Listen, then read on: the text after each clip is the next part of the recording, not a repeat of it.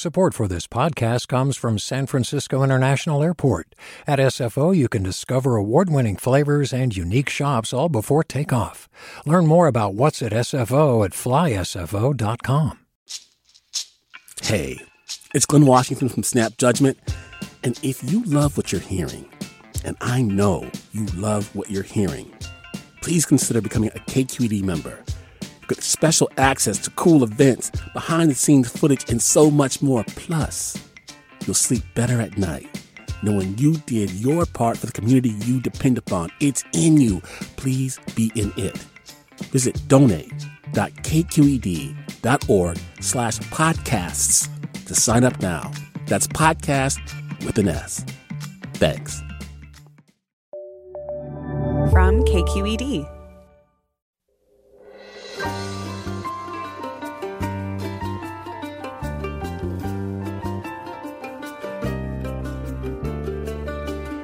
From KQED Public Radio in San Francisco, I'm Michael Krasny.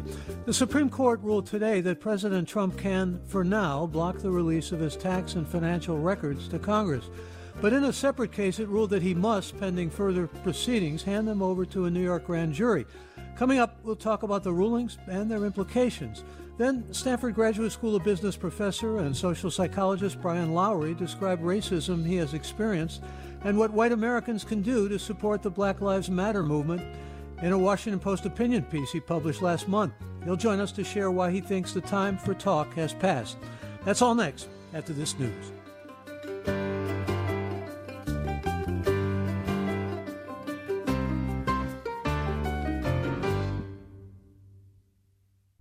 Welcome to Forum. I'm Michael Krasny.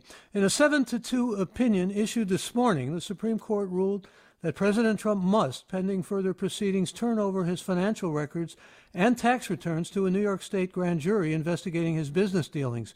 Writing for the majority, Chief Justice John Roberts said that, quote, the public has a right to every man's evidence, and that since the earliest days of the Republic, every man is included the President of the United States.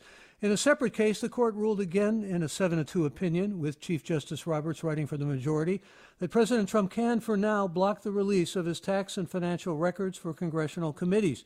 In this segment, we're going to talk about the legal and real world implications of these cases with Andrea Bernstein, who is co host of Trump Incorporated, a podcast from WNYC and ProPublica. And she's the author of American Oligarchs, the Kushners, and the Trumps, and the Marriage of Money and Power. And welcome back to Forum. Great to be on the show. Great to have you here. Also, want to welcome Steve Vladeck uh, back, uh, professor at University of Texas School of Law, also co-host of the National Security Law podcast and Supreme Court analyst for CNN. Good to have you back with us. Good morning. Great to be with you. Uh, let me begin, if I may, with you, Professor Vladeck, and I'd like to begin with the Vance case. That's certainly getting a great deal of uh, attention. They both are, but perhaps that one more. They were both seven and two cases, but that was a big defeat for President Trump. His financial records will have to go to Cyrus Vance in the New York DA's office, but they remain confidential because of grand jury proceedings. Uh, so this will presumably, unless there's some leaks, not mean that the public will have any access to them.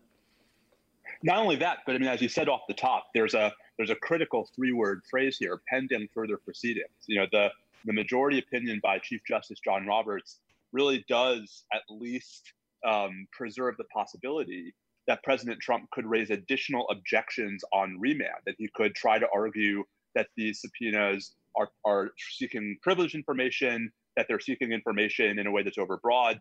I don't think those are winners. I mean, I think the decision today does clear the way for Vance to get these documents eventually.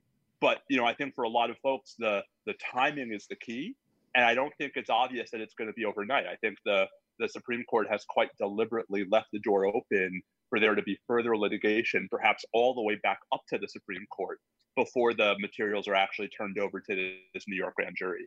So it doesn't seem likely that American citizens or the public will get to see what is in these returns.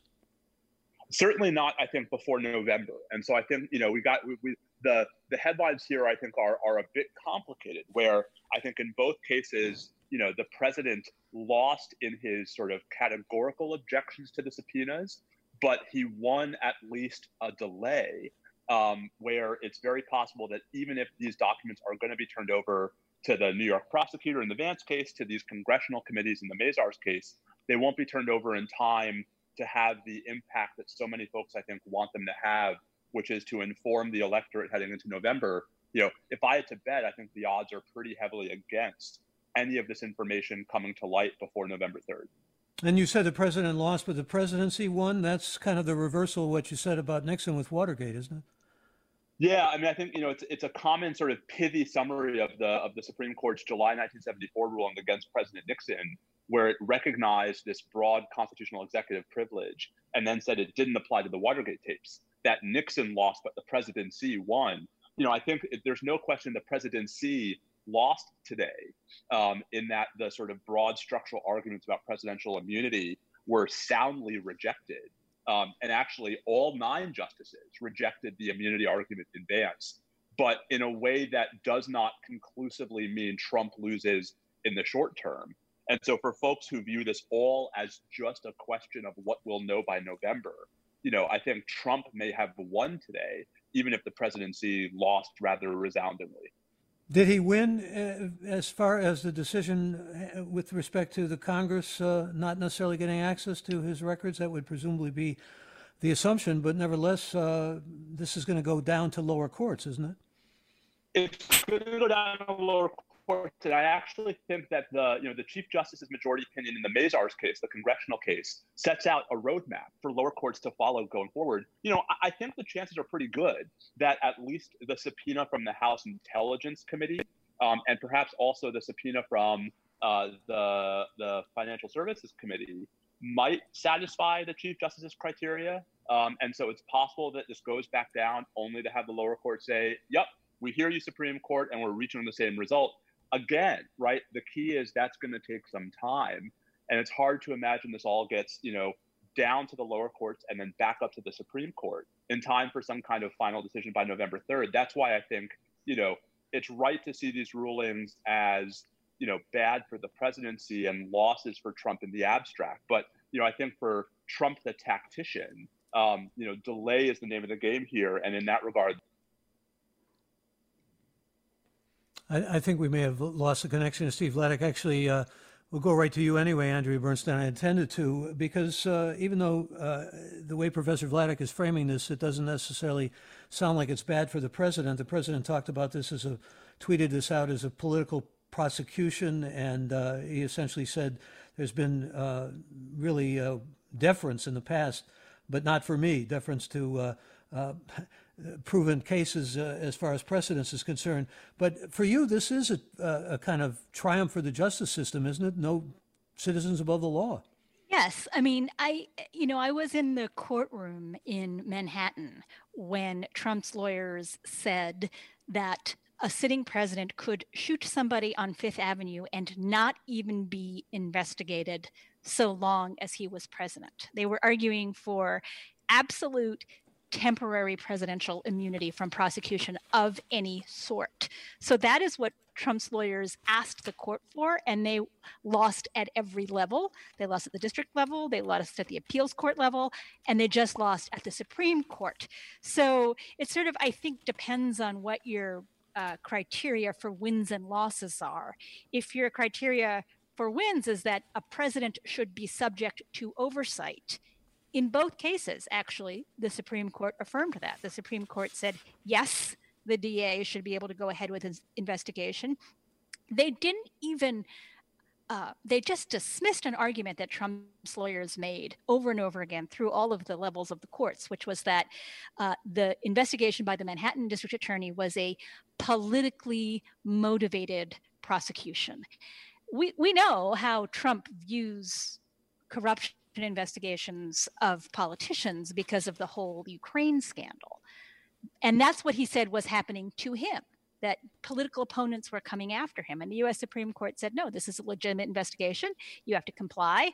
And it will go back to the lower court. But Trump also lost at the lower court. So there's no indication why that couldn't move fairly quickly. Although I think I agree with Steve, we just don't know if it's going to happen between now and November.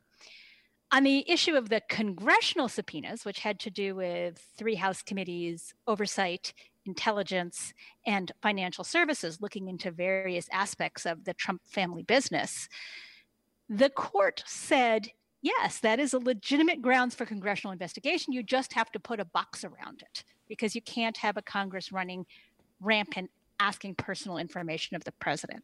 So that goes back to the lower courts, who also supported the idea of a congressional investigation, and there could be a resolution in both of these matters. So if your if your criteria is this has to happen by November or it's a total win for Trump, then I think it may not happen by November.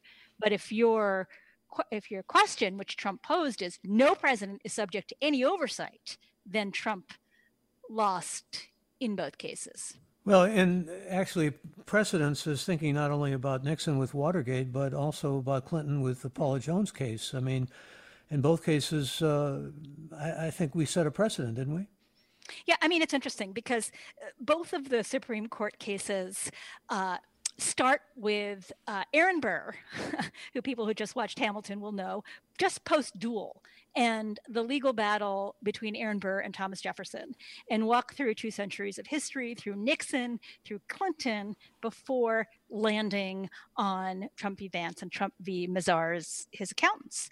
And one of the interesting things in the Trump v. Mazars case is that the court said this idea of our putting a limit or a boundary or addressing the question of congressional investigation of private papers has never come up. Now, there is a reason why it hasn't come up because you've never had a president with as extensive business interests while he's been a sitting president as President Trump. And the court was put in the position of having to create a rule for how such an investigation should proceed. And that's what it did today. I think we have Steve Vladeck back with us, uh, and uh, Steve Vladeck again is professor of law at University of Texas School of Law. What does uh, the congressional decision mean with respect to, well, balance of power, uh, and especially possible shrinking of congressional oversight authority, as you see it, Steve? Yeah, I mean, I think it's I think it's a bit of a mixed bag. I mean, I think on the one hand, you know, this is the first time in a generation the Supreme Court has not just directly ruled in favor of a congressional subpoena. Um, and so it, you know, puts limits on the congressional subpoena power that we've never seen before. But on the other hand, you know, the, the Chief Justice has told Congress how to do it the right way. Um, the majority, which you know includes Justices Kavanaugh and Gorsuch, rejected the argument advanced by Judge Naomi Rao below that Congress categorically can't issue subpoenas like this unless it's in its impeachment role. Um, and they decided the case you know, which is different from how the D.C. Circuit had had handled the Don McGahn appeal, where it said that the courts had nothing to do in these disputes. So, you know, I think we have a little bit of both um, a really positive ruling for Congress and some limits, where the positive is the court saying, here's how you do it, and the court saying, and we'll be here to have your back if you do it the right way, while saying, you know, we're not sure you've ticked those boxes yet in this case. And so that's why I think, you know, Andrea's exactly right that the question is, what is your definition of a win going into these cases today? You know, Congress took a little bit of a blow, but I actually think that in the long term, these rulings are probably good for Congress because they clarify that the courts can enforce their subpoenas and they clarify exactly what those subpoenas have to look like to be valid. You know, Congress is going to read these decisions and have a much better idea going forward of, you know, what it can do to compel um, compliance with its process. Andrea, this is the only president who has not allowed his tax returns to be seen. He's been using an excuse, I guess it's still extant, about uh, his tax returns being under audit, but uh, he could have released them at any time, even if they were under audit. Uh, that's been an intense legal battle just to keep these documents secret. Is there any way before the election that they can come out other than somebody leaking them from Deutsche Bank or from uh, for that matter, uh, the grand jury?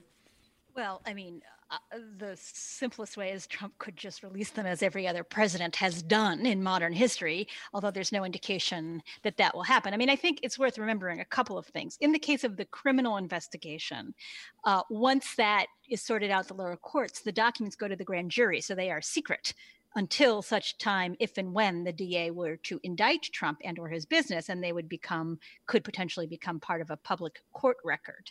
Uh, with the congressional ones, if, if they were to happen there, uh, it could become public also as part of a congressional report.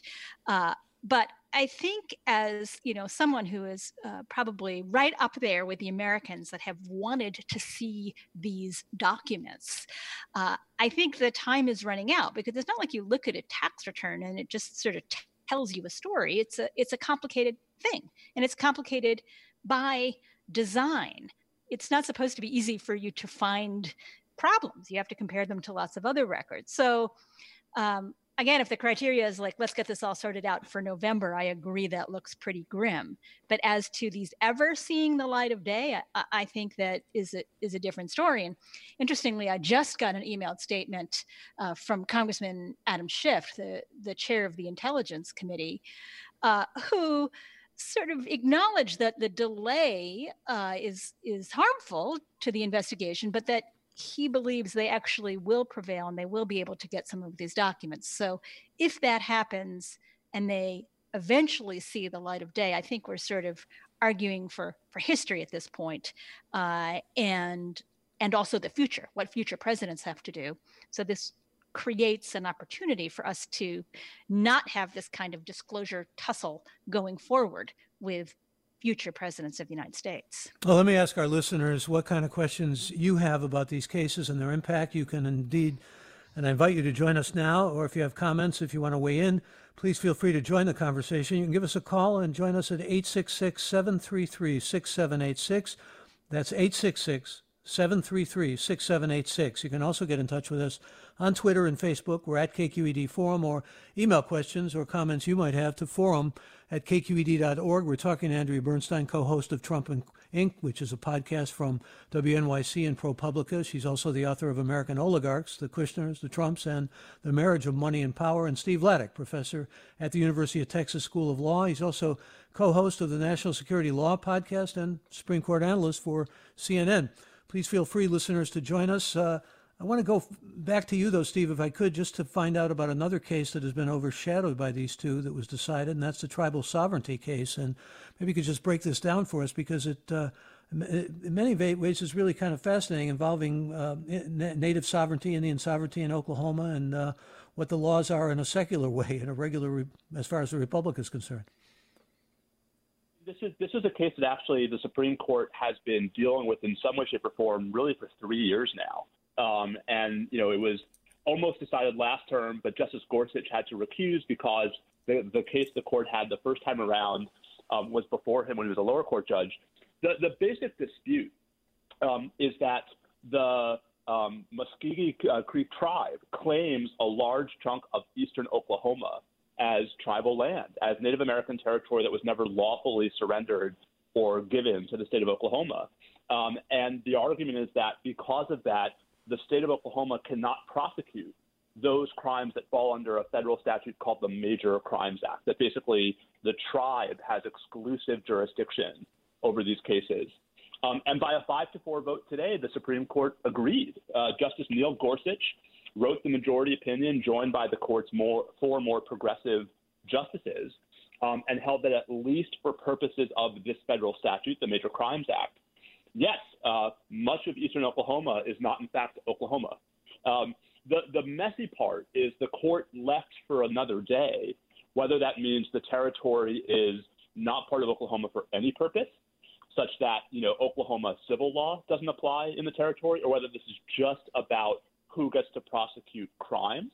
Um, but I think it's a it's a surprising and surprisingly pro-tribal ruling from a Supreme Court that has historically been I think we can safely say not exactly in a hurry to protect um, these kinds of claims by, by Native American tribes. Yeah, I must confess I was surprised by the decision, uh, and it really had to do with Gorsuch ultimately. But what does this mean for Jimmy McGirt? This is uh, what essentially uh, was a catalyst for this whole case. Uh, this is someone, uh, a member of the tribe who was convicted of sex crimes against a child and serving a life sentence, and uh, uh, he was tried in a state court. So does this mean that technically he has to go back and be tried by his own people, by his own tribe, or that all those other cases that were tried in a state court have to be retried?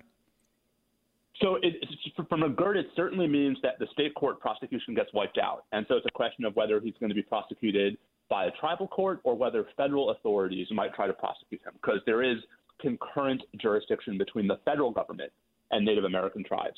Um, how broadly this applies to other cases really does remain to be seen. I mean, Justice Gorsuch spends a good chunk of the end of his opinion trying to assuage the concerns of the Chief Justice's dissent that this is actually going to, you know, set off, open up some floodgates. There are um, a couple of procedural obstacles that might get in the way for a bunch of defendants, especially if their convictions were final. Um, there are reasons to, you know, wonder if uh, criminal defendants who have served most of their sentences might not want to run the risk of being tried again and having to serve a different sentence under a different body of law. So it remains to be seen just how many cases this affects, but it certainly is going to um, throw into some confusion um, exactly who has, you know, lawful authority over much of eastern Oklahoma. And you know, to be clear, this isn't just you know rural parts of Oklahoma. This is the city of Tulsa. So um, it's really a remarkable decision. I think everyone expected that it was going to go the way that Justice Gorsuch would go because you know the court was unable to decide it with eight justices two years ago. Um, and you know, given Gorsuch's commitment to you know Native American issues um, as a lower court judge thus far in his tenure on the Supreme Court, I guess I'm not shocked it came out this way. I just think it's it's an unusually um, pro tribal ruling from the court and one that I think is not just going to have an impact in Oklahoma, but also perhaps in other tribal cases as well. Yeah, it's going to be fascinating to follow this, and uh, the same for the other two cases that we're talking about. And uh, let me get a caller on here. Alan joins us. Alan, welcome. Thank you, my call. Uh, I'll keep I'll keep this brief. What are the potential outcomes to President Trump if um, if the cases are uh, decided against him, uh, regardless of whether it's before or after the election? Well, we go to that in more detail, perhaps with you, Andrea Bernstein. Yes. So um, a few things are, are going on, a few investigations. The Manhattan District Attorney, Cyrus Vance, began investigating Trump, oh, just about a year ago. It was August of 2019. This was after federal prosecutors had concluded their investigation of Michael Cohen, President Trump's former personal attorney, for, and he was sentenced to prison for uh, making illegal hush money payments in the Stormy Daniels affair. After that, deciding that they couldn't prosecute, they turned over some materials to the Manhattan District Attorney. And the Manhattan District Attorney's office began investigating whether Trump and his and or his company had violated New York state business laws by misrepresenting payments to Michael Cohen as retainers when they were actually hush money payments. So they were actively doing a criminal investigation of that. There was a grand jury, and when they asked Trump's accountants for his tax records, that's the point at which Trump stepped in and sued. The effect of the case today is that the DA's investigation can continue. There may have to be some discussions in a lower court about the extent of the subpoena, but there can be a criminal investigation of a sitting president. Um, while just while I've been on the air during this segment, I've heard from uh, now two chairs of congressional committees. And, and I would sort of uh, sum up the congressional response as this is a, a, paraphrase and a summary as sort of not as bad as it could be. From their point of view, they were told you can continue to do oversight of the president, you can continue to request records, uh, you just have to pass this four factor test that puts a box around how extensive your request for documents can be. So that may not happen before November, but it can happen. It could happen, plausibly at least.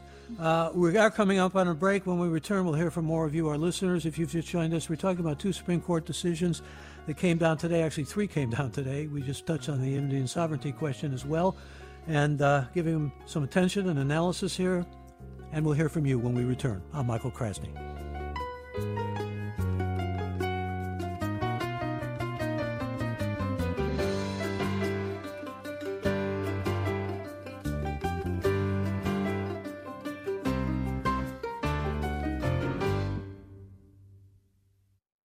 Listening to Forum. I'm Michael Krasny. We're talking about the Supreme Court decisions that were rendered uh, this morning, delivered this morning, I should say, with Andrea Bernstein, co-host of Trump Inc., and uh, Stephen Vladeck, professor at the University of Texas School of Law. Later on in this hour, we're going to be talking uh, with, uh, uh excuse me, a Stanford professor and dean, uh, Brian Lowery. and let me get to another caller here. Denise joins us from Campbell. Denise, you're on. Hi, Michael. Thanks for having me. So I have uh, apologies if it's a stupid question. So are the taxpayers paying for these litigations? So you seem to be cutting out, Denise. I, I think the, the, the import of the question was, uh, what's it costing taxpayers for all these investigations? And uh, you may want to tackle that, Andrea. Yeah, this is really interesting. So the the Trump v. Vance and Trump v. Mazars, and actually Trump v. Deutsche Bank, which was consolidated with Trump v. Mazars, Mazars are Trump's accountants, were all brought by Trump's private attorneys. However, the Justice Department joined them. So you had this specter of in the Supreme Court, lawyers representing the Justice Department, representing essentially the taxpayers of the country, arguing on the same side as the president and his private business. So even though the case was not brought by private parties, Justice Department legal resort, uh, re- resources went into supporting the legal efforts of Trump's private legal team.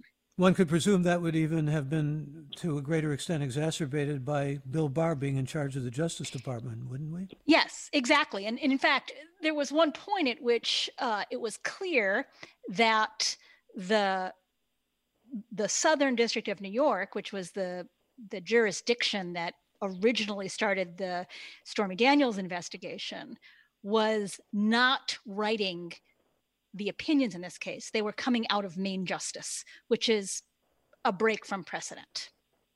And let me go to some uh, questions that are coming in, uh, Steve Vladeck, uh, I think are almost tailor made for you. John wants to know what was the basis of the dissents from Justices Alito and Thomas in the financial records cases? So they actually they're dissenting on slightly different grounds. I mean, I think Justice Thomas really comes the closest to embracing the categorical arguments that President Trump's personal lawyers, as Andrea said, has had made. Um, and Justice Alito's objections are a bit narrower. Alito, in the congressional cases, so Mazars and Deutsche Bank, um, would just uh, not give quite as generous terms to Congress on remand. And in the Vance case, you know, he's much more worried about the specter of 23, 2,400 prosecutors harassing a president. And I think, you know, the it's a pretty interesting sign. First, that these decisions were seven to two, and so both of President Trump's appointees joined in both majority opinions. Um, but second, I mean, you know, these dissents are actually, I think, relatively mild compared to what we might have expected, given how high profile the cases are. I think part of that is because for Thomas and Alito, they too see that this is not the immediate, you know, 100% across the board loss for Trump um, that it might have been you know, their dissents, I think, are a bit more specific, and at least for Alito, much more focused on what he thinks the litigation should look like going forward. Here's a question from a listener says, Can you explain why Vance can't enforce the subpoenas immediately? No preliminary injunction, right? Trump might have after the fact remedies, but no more restraint on acquiring the documents. So, uh... I mean, uh. Vance could. he, I mean, Vance could try to enforce the subpoena immediately. The problem is that one has to imagine that the president's personal lawyers are ready to walk into court this afternoon um, and seek a TRO or a preliminary injunction to raise the very claims that the Chief Justice's majority opinion says are still available on remand. And this is where I think you know we have to parse the statements carefully. I mean, Deutsche Bank and Capital One, I think, both put out statements saying, you know, we we are ready to comply with the subpoenas once the court cases are final. Um, that's great, but that's not, you know, it's they're not final just because of what the Supreme Court said at 10 o'clock this morning, and I think that's why, you know, that's why there's daylight between the headline that Trump is probably going to lose and the headline that you know the documents aren't necessarily being turned over today. Let me bring another caller on here. Jake joins us. Jake, welcome. You're on the air on Forum. Hey, good morning. Um, there's two separate cases, um, and the congressional case is the one I wanted to refer to. Um, trying to get the records from Trump are, are undoubtedly in, in the public interest. The whole point is to try and find out what influence he may be having or have over him. So it would seem that timeliness is super important given the presidents are only president for four years. And the courts can drag these things out on and on and on beyond the presidency. So, given that, I, I, I wonder uh, your two guests uh, one is obviously uh, expediting some kind of final decision, but also can can uh, future Congress, uh, should the Democrats get both houses, actually create laws rather than a constitutional amendment that require presidents to reveal uh, their taxes? Yeah, Jake, I thank you for the question. Andrea Bernstein, let me go to you. Yes, Congress could do that, and, and the specter of it was raised. I mean, I think what's very interesting about the congressional subpoena uh, decisions decision of the two cases was that the in the oral arguments, the court really focused on the idea of what if you have a runaway Congress? Justice Breyer raised the idea what if you have a, a future Senator McCarthy investigating a future President Franklin Delano Roosevelt? And they were very focused on how you limit uh, congressional power. Much less so, in fact, they barely address the idea of what happens when you have a president, as this one has done, who has just refused every form of oversight, refused to comply with subpoenas, witnesses don't testify, doesn't hand over documents, fires inspectors general, et cetera, et cetera, et cetera. And the court didn't grapple with that. However, by proclaiming, I mean, uh, you know, a concern that a number of legal scholars had is what if the court just said, no, Congress cannot in- ask for these things? You would have a situation where Congress had no meaningful oversight of the president going forward, which would have not only, uh, which would have damaged the presidency, which have, would have had a serious erosion of democratic principles. That did not happen today. Question uh, for you, uh, Professor Vladeck from Lee, who says, doesn't the IRS have copies of Trump's tax returns? How does the Southern District of New York and IRS jurisdiction overlap? So, I mean, the IRS does have copies, but the laws are actually pretty clear about who can access them and for what purposes. Um, and so, you know, I think that's why this has been such a fight. Um, to sort of tie a couple threads together, I mean, I think a new Congress could, you know, make it compulsory. But I also think one of the things we're seeing here is the values to any president that are inherent in the sort of delays of litigation. And so something else that we ought to be, I think, thinking much more about is not just um, disclosure requirements that a new Congress could enact, but also expedited judicial review procedures that would actually require courts to move faster so that we can get to the merits quickly. So we can decide, you know, is this material the president's allowed to block or not? And, you know, to Andrea's point, I mean, I think the most important thing the Supreme Court said today was something it didn't even say directly in the Mazars case, but that you know Congress can, in appropriate circumstances, subpoena the president's personal documents, and the courts can enforce those subpoenas. And so I think what we really ought to be talking about beyond the sort of you know current and specific case of Trump is how Congress in the future can make that power most effective. Um, and I think part of that is substantive, but I also think part of that's procedural. And I think, you know, the lawyers obviously are going to gravitate toward the procedural side, but the more that we can speed up this process, the more that we can, you know, have faith that the president can't just hide behind obstruction and delay to block material that the American people have a right to see. And a quick uh, final question for you, Andrea Bernstein. Uh, Bernstein, excuse me. A listener wants to know: Do either of the Supreme Court decisions have any bearing on the legitimacy of the arguments made by Trump to block his administration's staffers from complying with subpoenas to appear before congressional committees? Well, that is a matter in another case involving uh, former White House counsel Don McGahn that is currently in the uh, circuit of the District of Columbia. Uh, so we will be awaiting decisions on that. Uh, I mean, you know, I feel as someone who spent who has spent in my podcast and working on my book, trying to understand and unearth Trump's business history, which has been so difficult because he is so, so, so resistant.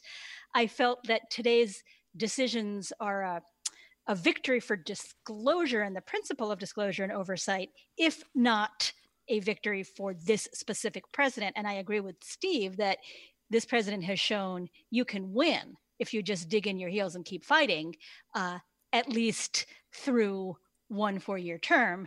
After that, we'll see what happens. Well, we will indeed. And Andrea, Steve, thanks to both of you for being with us. Appreciate it. Support for Forum comes from San Francisco Opera. Set 10 years after a school shooting, the critically acclaimed opera Innocence takes us into a complex emotional journey where our understanding of innocence and guilt is constantly upended. Kaija Saariaho's ethereal score collapses the past into the present as a community of survivors grapple with how to move forward. Don't miss the highly anticipated American premiere of Innocence, June 1st through 21st. Learn more at sfopera.com. We've all got those parts of our house where the internet just won't go. Well, if you had wall to wall Wi Fi from Xfinity, you could worry less about dead spots. Because with wall to wall Wi Fi from Xfinity, you get fast speeds, reliable connection in every room, and power for all of your devices, even when everyone's online. That's wall to wall Wi Fi only with Xfinity. Restrictions apply, not available in all areas, actual speeds vary all over the country. We need to improve reading in Wisconsin. Schools are changing the way they teach reading. I'm calling for a renewed focus on literacy. We have gotten this wrong in New York and all across the nation. And it's happening because of a podcast. I think your podcast has changed my life. And I'm going to share this podcast with everyone I meet. Sold a Story investigates how teaching kids to read went wrong. New episodes of Sold a Story are available now.